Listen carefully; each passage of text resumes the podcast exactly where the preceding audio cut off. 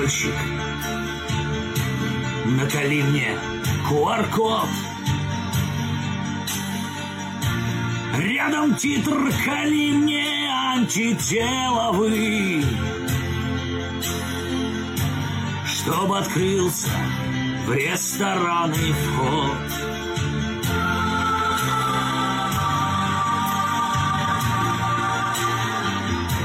Роспотреб, чтоб ничего не сделал мне. Накали мне справку ПЦР. Той иглой, что кожу трогает. Строчку «Мама, я переболел!»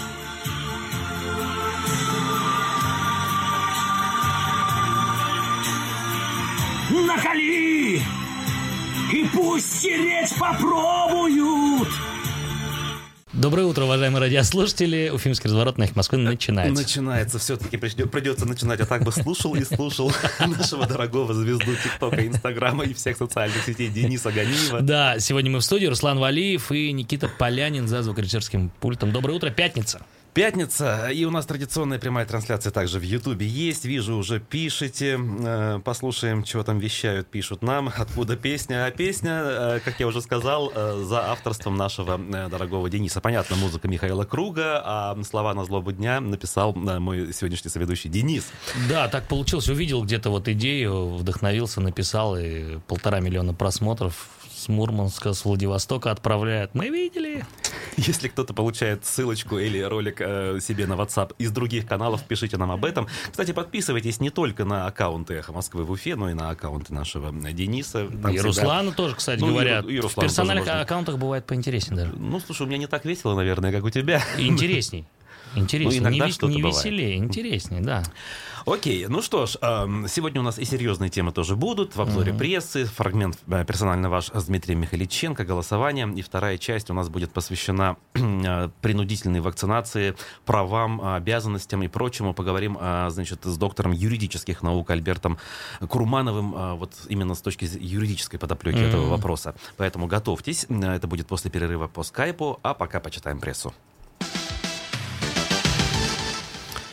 Так, я хотел начать э, вот с чего. На «Эхе Москвы» в Уфе э, по э, докладу Министерства экологии Башкортостана, э, значит, можно сделать вывод, что атмосферный воздух в крупнейших городах республики в 2020 году был чистым вот, не относительно чистым, там, не с незначительными загрязнениями, а чистым. Mm-hmm. Значит, огромный документ, там 128-страничный, по-моему, оказывается, Минэкология в июле каждого года публикует, там отчет по разным экологическим аспектам нашей жизни.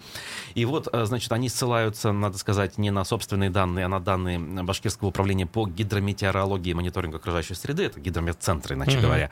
То есть у, у них есть датчики, и вот э, если э, взять данные по Уфе, Благовещенску, Салавату, Стерлитамаку и Туймазам, тут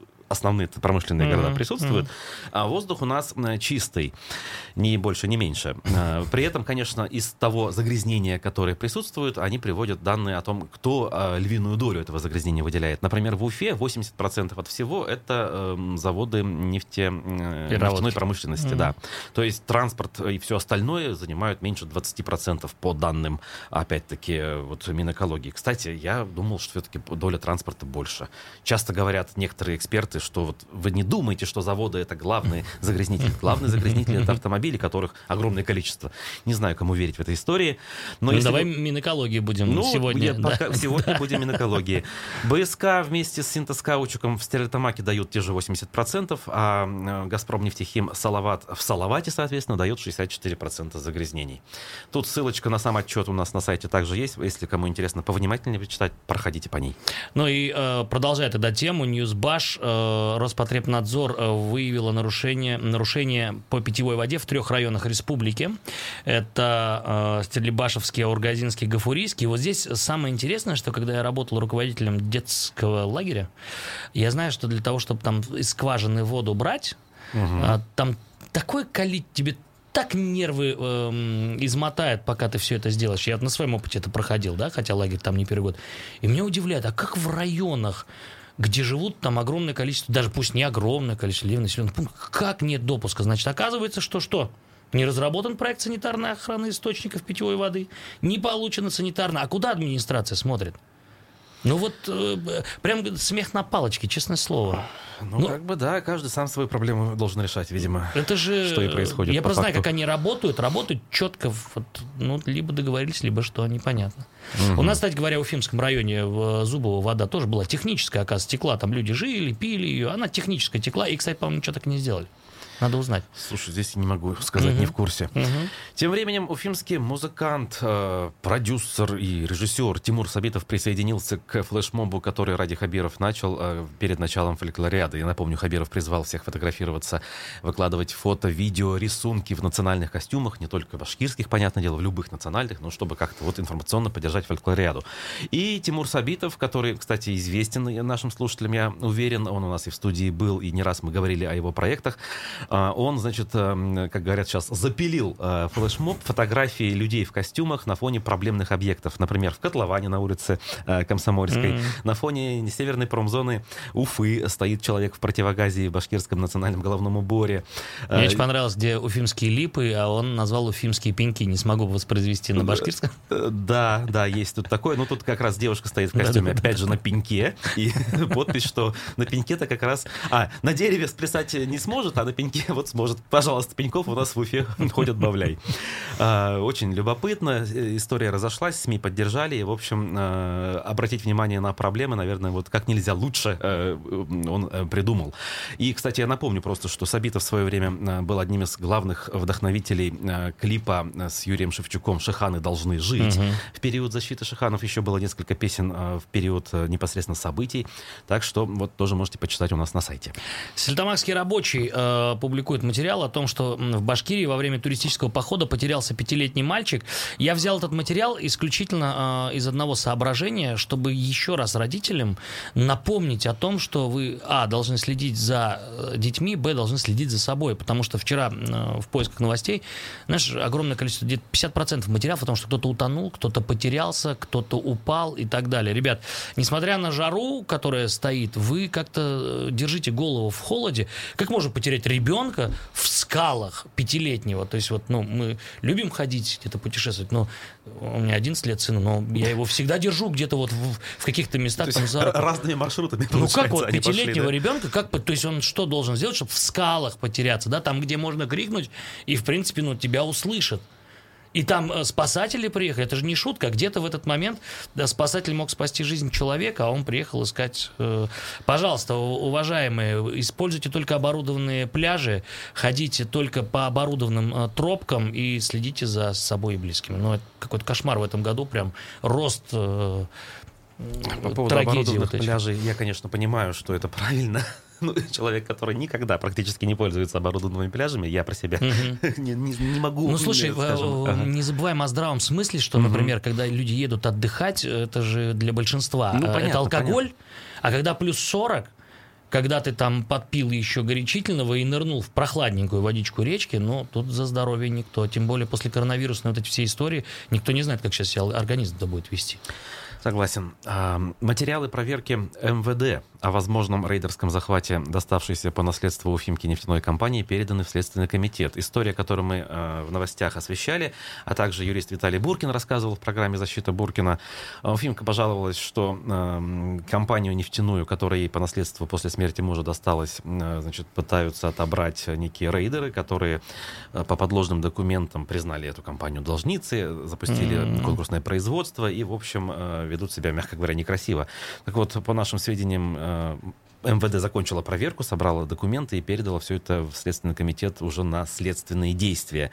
Понятно, что конец этой истории очень не близок, но вот какое-то движение происходит и довольно любопытное. Мы просто живем и не знаем, что вот таких mm-hmm. историй на самом деле больше, чем единицы, скажем, mm-hmm. да. То есть э, бизнес отобрать, оказывается, это не так-то и сложно в нашей жизни, хотя бизнес вести в принципе несложно. Mm-hmm. Ой, не, не, просто. легко. Mm-hmm. Да. Так, э, что, у нас определились даты, я буквально пару материалов, вот Зори 102 2 rbsmi.ru.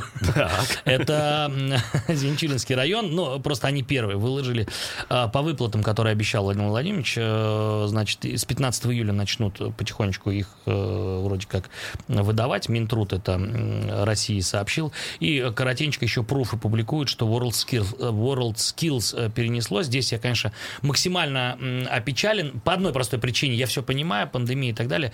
Но дети, которые этого ждали, представляешь, вот вот э, ты можешь участвовать э, в мировом чемпионате вот в этом, да, стать лучшим, и тут хоп-хоп-хоп, а может быть на август уже родители купили путевку куда-то там и так далее. То есть просто да. обидно за детей, хотя все прекрасно понимаю, ситуация, она, в общем-то... Угу. Я, кстати, еще один момент да. озвучу. Медиакурсеть о том, что Верховный суд Башкирии оправдал лидера КПРФ за историю с возложением цветов к памятнику Ленина на первомайские угу. праздники. Тогда его признали виновным в организации несанкционированного мероприятия, э, штрафовали и, и так далее. Видео разлетелось хотелось да, просто. его там задерживали, все дела. Mm-hmm. Верховный суд в результате встал на его сторону, и это очень любопытный показатель. Примерно как с историей с моей маской, кстати говоря. Да. Да? Мне ведь тоже вначале признали, да, а потом сказали, ну не было ничего. То есть какие-то проблески разума и здравого смысла у нас а иногда возникают. формулировки нет, почему э, поддержали? Ну, мне кажется, это правильно.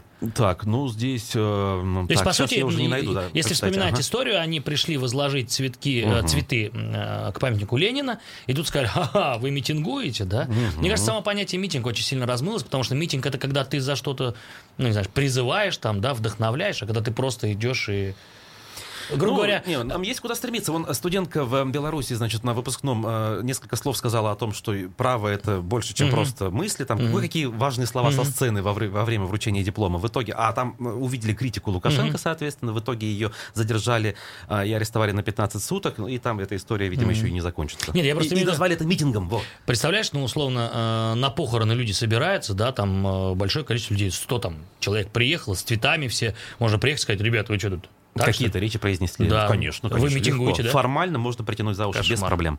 Ну что ж, закончим с прессой и послушаем фрагмент э, нашего вчерашнего эфира с политологом Дмитрием Михаличенко.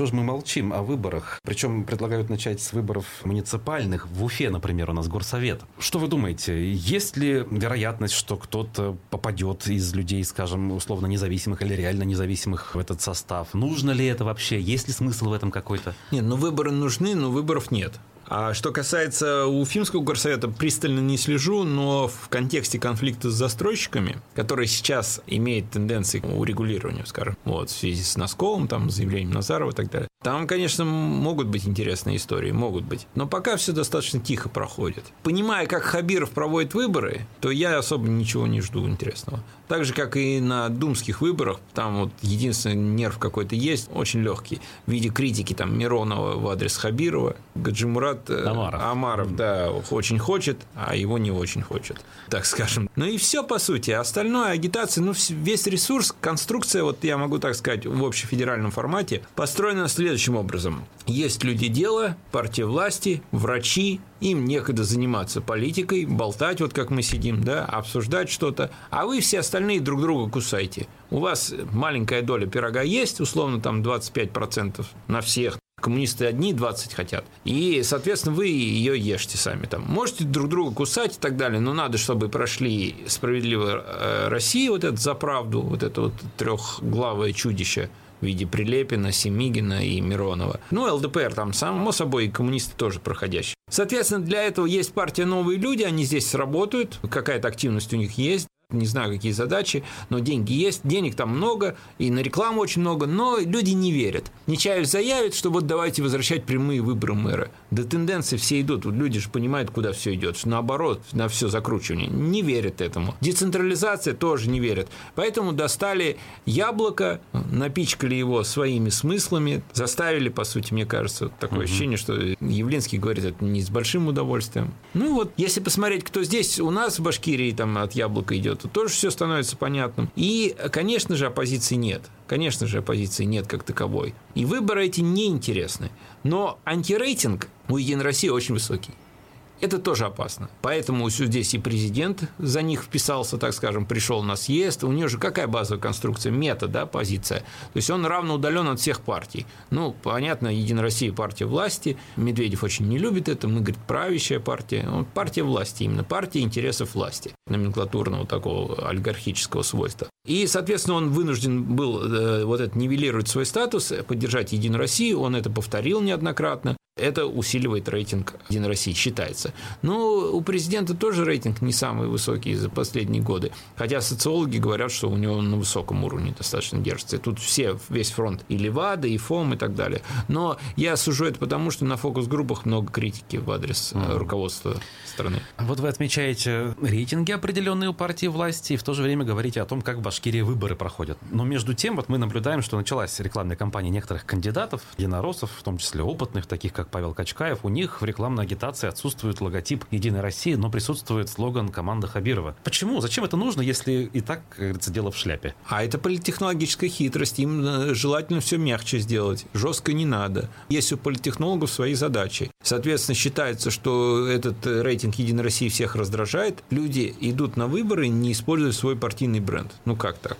Так вот можно. Это хитрость. То же самое, так же, как и пятерки списка же женщины появились, вы видели, да, это очень хорошо. Женщины воспринимаются менее негативно, тем более новые. Появились люди, которые так, ну, фактически не связаны с Единой Россией, но тем не менее. Поэтому это такая хитрость. Но команда Хамитова тоже и в 2011-2016 году это все разрабатывали, самое, думали, да, да там такие предложения, я помню, там креативили, что вот он как главный тренер, но он в очках, он главный тренер, не очень хорошо, решили отказаться. Это так называемый паровоз паровоз, это политтехнологии, манипуляция. Не самый новый причем. Нет, нет. А тут же, а как они могут быть новые? У нас не развивается вот это пространство. У нас новых решений-то а мало. Смысла нет развиваться. Да, все вот заводь, да, вот это озеро, вот это все. Там нет свежих потоков. Это вот вкусвилл хайпанул, да, с ЛГБТ. Ну, тоже не очень большая идея, но как бы кажется свежей. Мир-то развивается, общество идет вперед, новые смыслы появляются. Вот мы говорим, англицизмов очень много. Давайте русские слова. Пусть какие-то новые русские слова появляются, которые обозначают какую-то практику, какой-то элемент реальности, потом будут транслировать. Их будут забирать, как в свое время да. забрали спутник, например. Да, да? этого же нет. Это же критерий, это косвенный критерий того, что наша социальность, она в инерционном формате, она не развивается, она вот плывет по течению так медленно. Дмитрий Михаличенко, политолог, был гостем персонально ваш а, вчера. Полная версия эфира у нас на YouTube-канале и во всех остальных наших социальных сетях. Про выборы мы, конечно же, с ним говорили. В принципе, я вот эту вот пластинку никогда, в общем, не выключаю. И сейчас продолжу ее а, воспроизводить. В каком смысле? Хотелось бы небольшой срез сделать вот на сегодняшнюю дату, на 9, э, получается, июля, когда до выборов у нас еще больше двух месяцев, но мы, как я уже сказал выше, говорим об этом все больше и больше. Вот, а насколько вы, наши любимые слушатели, Говорить об этом больше и больше. Да? Ну, я так спрашиваю. Да, собираетесь да. все-таки поучаствовать угу. в этом процессе угу. в любой роли? Э, как минимум в роли избирателя, как максимум, может быть, вы пойдете наблюдателем, или, может быть, кто-то из вас является кандидатом или планирует кандидатом стать. То есть вы планируете принять какое-то активное деятельное участие или не планируете никакого участия э, в этом деле э, принимать. Если планируете, то ваш телефон 262 72 47. Э, имею в виду выборы, да, для тех, кто не услышал. Если вы в ближайших выборах, которые у нас 19, 19 э, сентября пройдут, в Госдуму, а для уфимцев еще и в Горсовет, вы никакого участия э, принимать не будете, то ваш телефон 262 72 48. Голосование. Процесс пошел. 262 72 47 номер телефона для тех, кто примет участие в выборах 19 а, сентября. 262 72 48 номер телефона для тех, кто участие в этом а, никакого принимать не планирует. Звонок бесплатный, нужно сказать. Абсолютно да? бесплатный, поэтому анонимный, звоните. поэтому угу. чем активнее вы проголосуете, тем угу. понятнее будет э, ваше общее настроение для нас, для «Эхо Москвы». Конечно, я сразу скажу честно, на меня это никак не повлияет. Я все равно буду говорить о выборах много и буду рассказывать собственный опыт э, значит, участия в них в качестве члена члена одной из избирательных комиссий. Как говорится, не дождетесь mm-hmm. того, что я соглашусь mm-hmm. со всеми. Это не важно, не интересно, никому не надо, и поэтому давайте о другом поговорим. Нет. Вот, но средств хотим сделать сейчас. Вижу, что вот прямо вот в данную секунду 50 на 50. Друзья мои, поднажмите, э, значит, каждый в свою сторону. Мне кажется, что это впервые за полтора года работы на «Эхо Москвы» голосование, когда тут, ну, у нас тут точно единогласная позиция, и мы однозначно примем участие. Но ты в качестве члена УИК, я в качестве человека, который пойдет голосовать, я всегда это делаю, я... Э, не знаю, там фраза не влияет, влияет, это для меня абсолютно... Э, ты же можешь принять ту или иную позицию. Я в любом случае сделаю все, чтобы мой голос был учтен. А дальше уже там... Кстати, э, даже не обязательно голос. Позицией да, может быть э, да. вынос бюллетеня, как в свое время я поступил, например, на выборах президента в последний раз в 2018 году. Но никто не заметил? Позиция. Ну как же, это же история закончилась... А, вы что, не заметили? Что? Закончилась тем, что я заметил, что его не посчитали вынесенным, и потом же там целая история а, ну, да, была. Да, я понял. Я же и в результате этой истории оказался членом избирательной комиссии, если на то пошло. Так что вот, видите, да, интересный опыт. То есть, если вас не пускают наблюдателем, вы можете поступить э, как-то с бюллетенем, а потом добиться того, что вас а, в члены комиссии включат. Итак, друзья, у нас время тем временем, оказывается, поджимает, и мы итоги подведем, которые не сильно изменились за последнюю минуту. 43% меньшинство поддержали меня и говорят, что так или иначе примут участие, а 57 э, говорят нет. Ну вот так вот. Что ж поделаешь, такова реальность. Уходим на новости, поговорим о, об ограничениях и юридической подоплеке после перерыва с нашим гостем.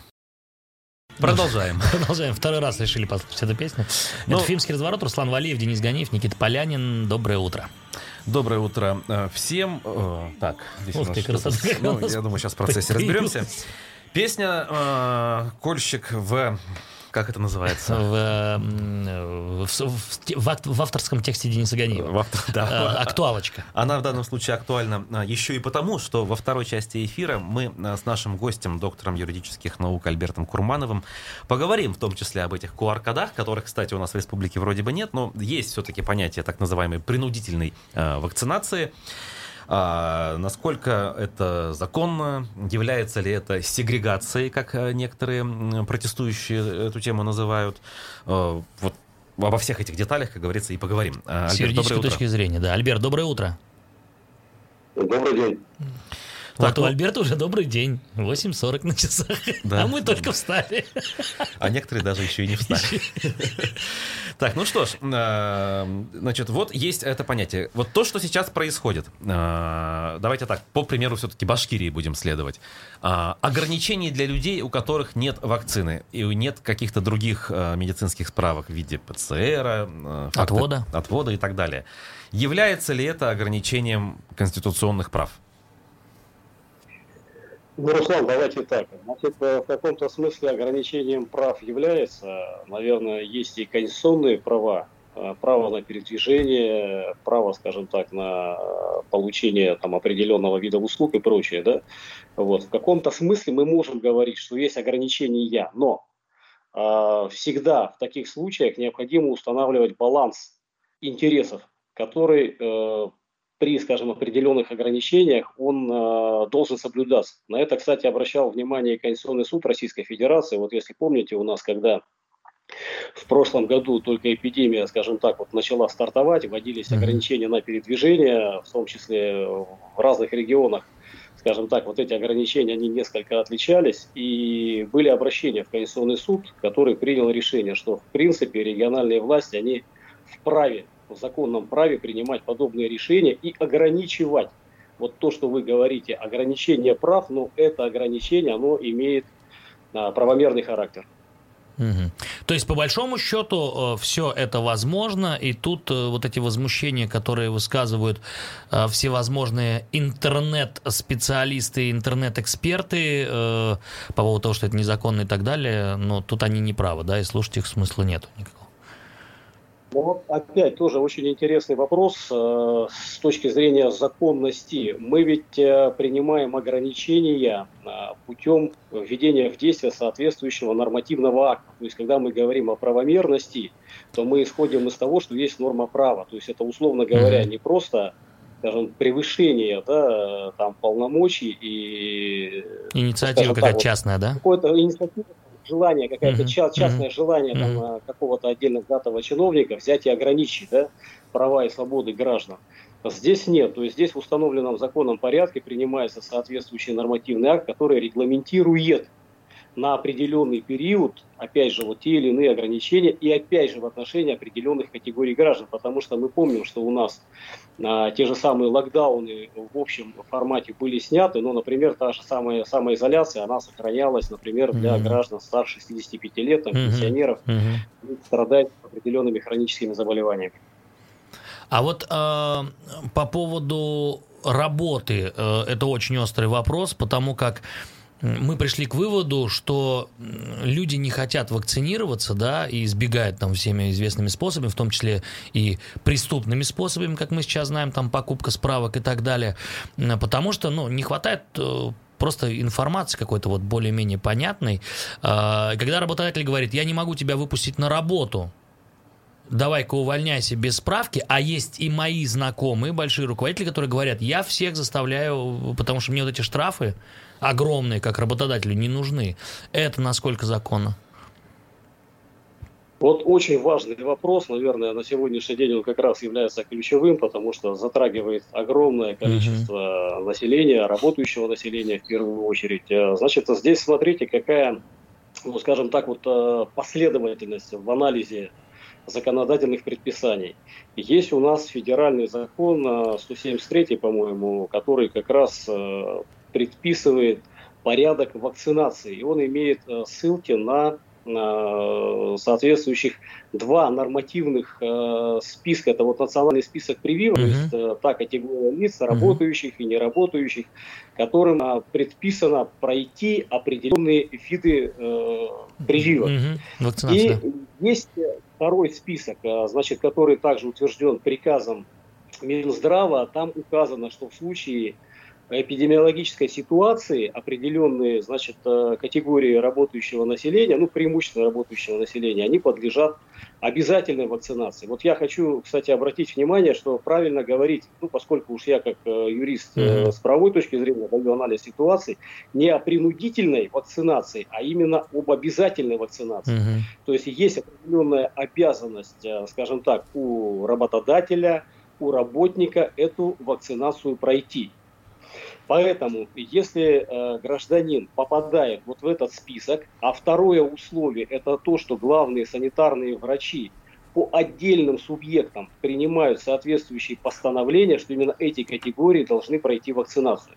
И вот мы знаем, что на сегодняшний день ряд субъектов Российской Федерации на их уровне, именно на уровне субъектов, принято решение, что этой вакцинации должны пройти э, значит, представители определенных профессий. Угу. Вот в этой ситуации у нас включается Трудовой кодекс, 76 статья, которая указывает, что при отсутствии обязательных условий, а, в том числе наличия вакцины, работодатель имеет право отстранить, подчеркиваю, а не уволить. Поэтому вот те требования, когда отдельные руководители, ну, скажем так, mm-hmm. э, свои полномочия, требуют от работников именно уволиться, то эти действия абсолютно незаконны. Э, речь может идти только о временном отстранении. Без сохранения заработной платы, да? Сохранение заработной mm-hmm. платы, да, то есть я об этом еще скажу, значит, э, отстранить э, до периода, пока вот эта эпидемиологическая ситуация не улучшится, либо э, работник не пройдет соответствующую вакцинацию. И вот, как вы правильно сказали, в этом случае заработная плата не выплачивается, mm-hmm. и указанные дни не учитываются при, значит, для значит, вот отпусков. Mm-hmm. То есть как отработать а насколько долго этот период отстранения может быть? Это же может быть долго, ну, год-два, я не знаю, длится пандемия, и человек может все это время не решиться на прививку, например. А вот, Руслан, здесь опять работодатели, они находятся в зависимом положении. То есть пока ситуация угу. не изменится и, соответственно, не будут внесены изменения, либо не будет отменено постановление главного санитарного врача угу. Российской Федерации, либо по отдельно взятому... То есть теоретически сколь угодно долго может длиться это все? Может длиться долго, да. Угу.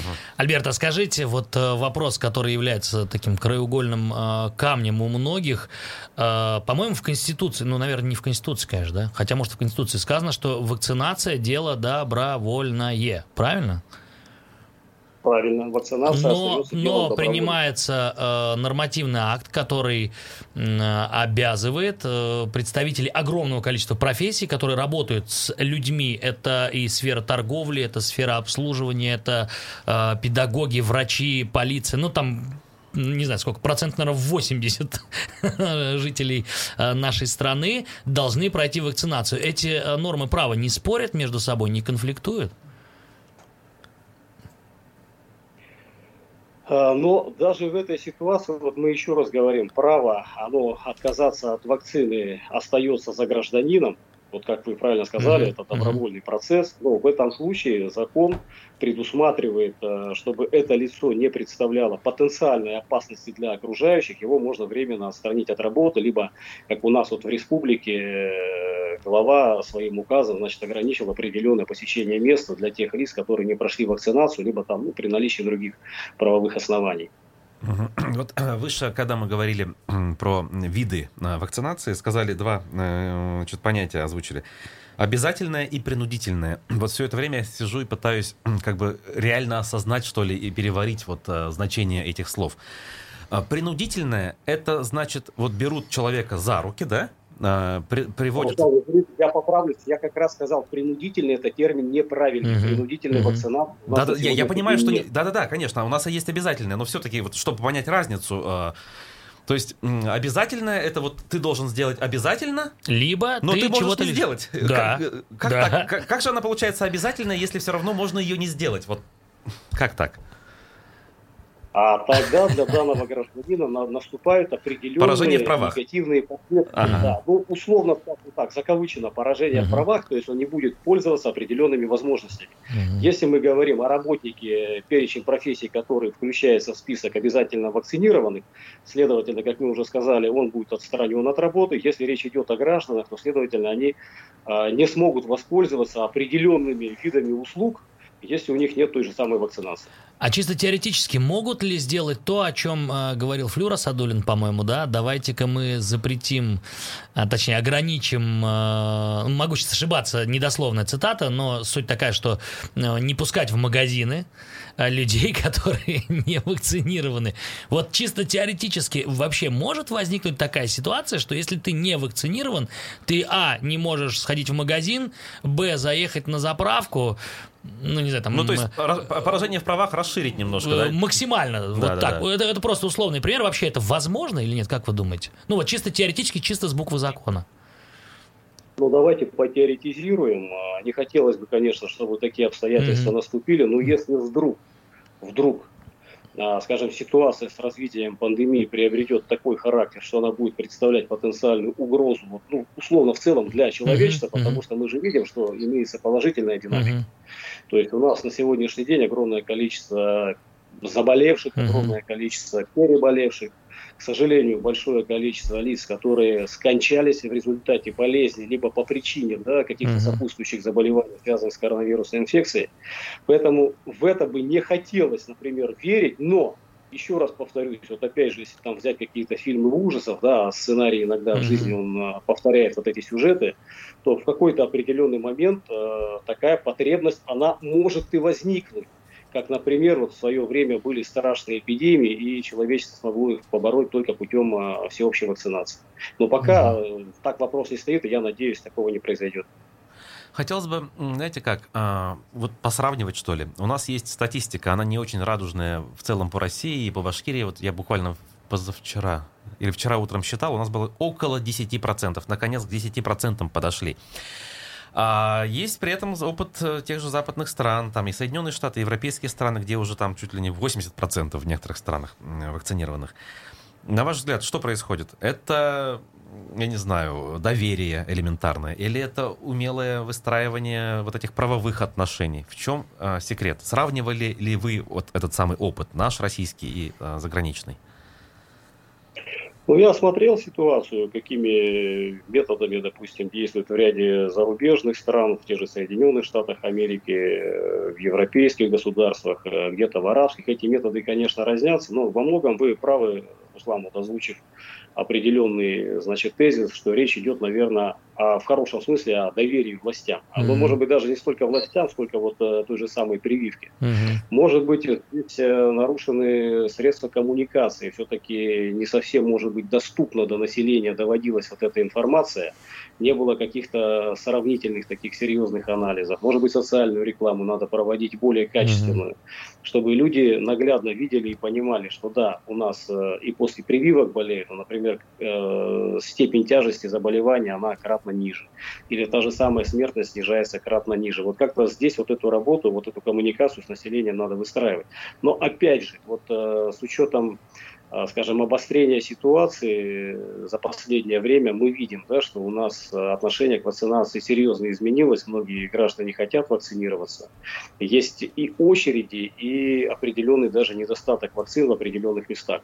Mm. Поэтому я думаю, что жизнь, она сама делает определенные выводы, и, в принципе, мы идем к тому, что вот этот процент вакцинированного населения у нас, конечно, за в ближайшее время он существенно изменится в большую сторону. Но здесь все-таки, наверное, не желание, будем искренними, да, а условия, в которые мы поставлены. А я... То есть понятно, что а чело- я... человек хочет работать, и если без э, вакцины его не берут, он, ну, Э, свои страхи все недоверие убирает, потому что кормить надо трех детей, э, жену и себя в том числе.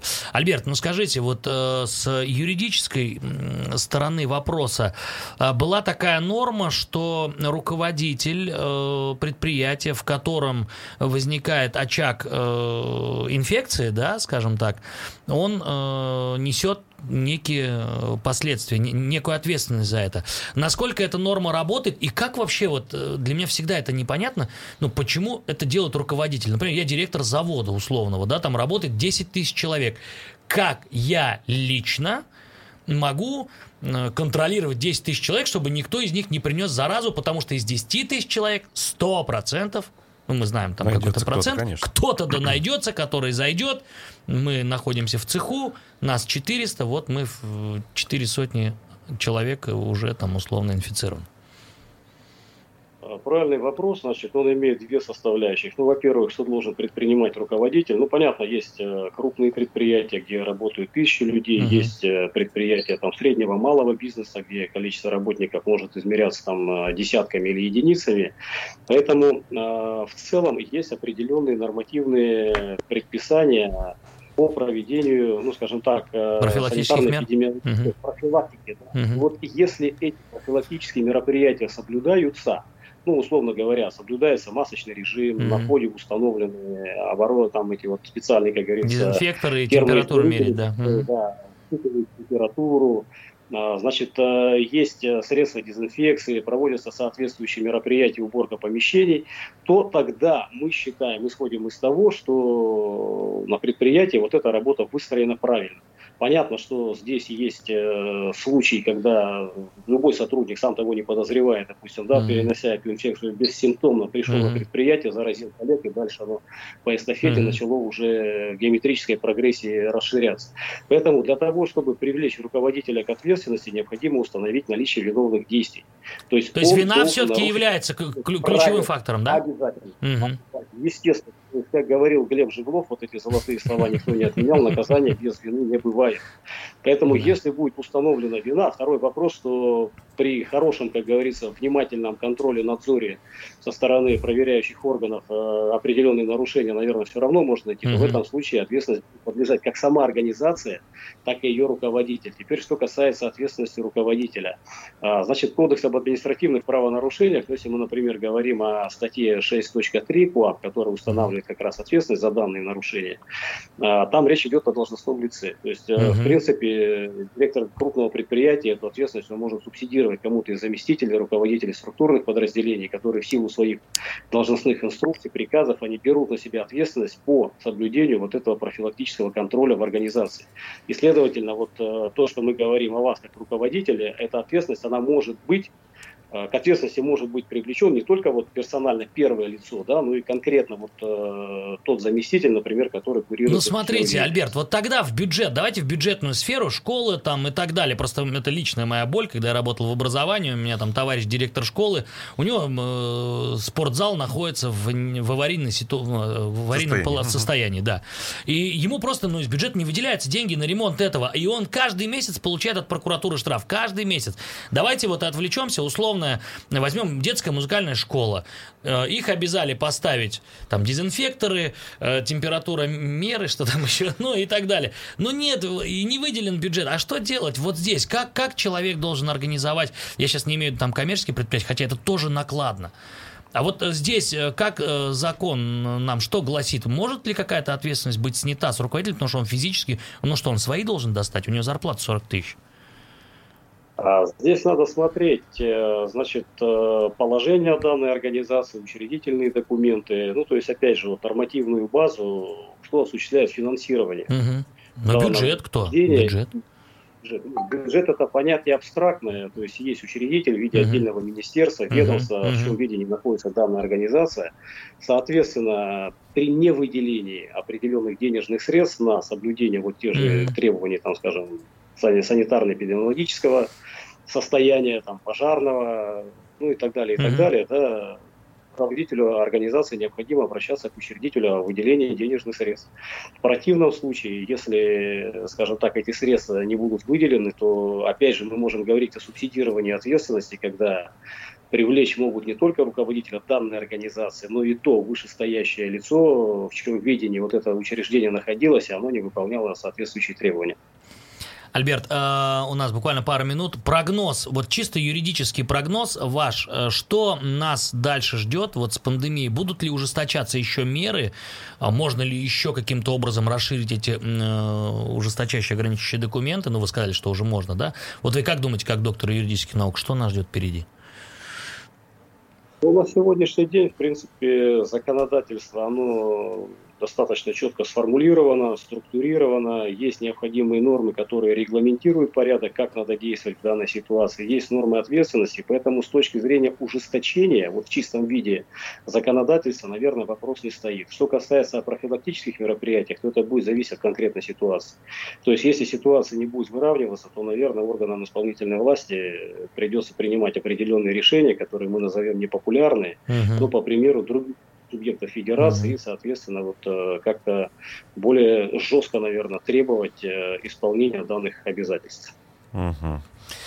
Ну что ж, понятно. А, спасибо вам Спасибо большое. большое. Спасибо, Благодарим да, нашего собеседника, доктора ответ. юридических наук Альберта Курманова. Ну вот прочитаю все-таки, что тут нам написали. Э, уже много примеров в интернете, где люди умирают после вакцинации. Ну, тут мне так на заборе тоже пишут, я, наверное, скажу. Ну, как а бы. вот, кстати, короткий вопрос, давайте 30 секунд. А, ага. Если ты вдруг э, по причине вакцинации, возможно вообще доказать, что это виновата прививка там, и какую-то ответственность несут ли, не знаю, кто, производитель и медорганы? Ага, не-не, все, все? оказывается, а, мы отключили ну нашего все, собеседника. Ладно. Хотя вопрос, вот я так понимаю, возник возле, после сообщения нашего э, зрителя в Ютубе. Я думаю, что можно найти Альберта в э, ну, соцсетях и задать ему вопрос. Спасибо большое. без проблем. Угу. А, спасибо, друзья. У нас э, сегодня я скажу два слова, что в 13 часов транспортный час с Олегом Арефьевым, а в 14 часов мы запустим новый проект «Время выбирать», который мы должны будем вести с Ренатом Факиевым, моим коллегой по СПЧ и по движению «Голос». Значит, точнее, он там не мой коллега, а просто координатор. Но, как говорится, все по мере э, развития событий. Спасибо, друзья. Увидимся в эфире. И пока. Пока.